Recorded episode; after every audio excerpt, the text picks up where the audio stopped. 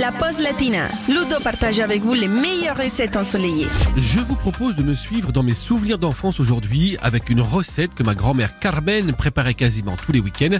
Et oui, en Andalousie, on ne plaisante pas avec les tapas.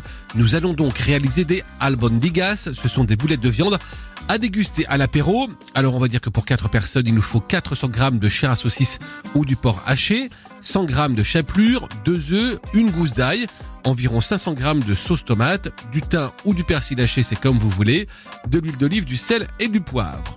Pour commencer, nous allons éplucher et hacher la gousse d'ail. Ensuite, dans un saladier, on va mélanger à la fourchette la viande hachée avec la chapelure, l'ail et les œufs on sale et on poivre. Et avec nos petites mains, on va former des boulettes de la taille grosso modo d'une balle de ping-pong.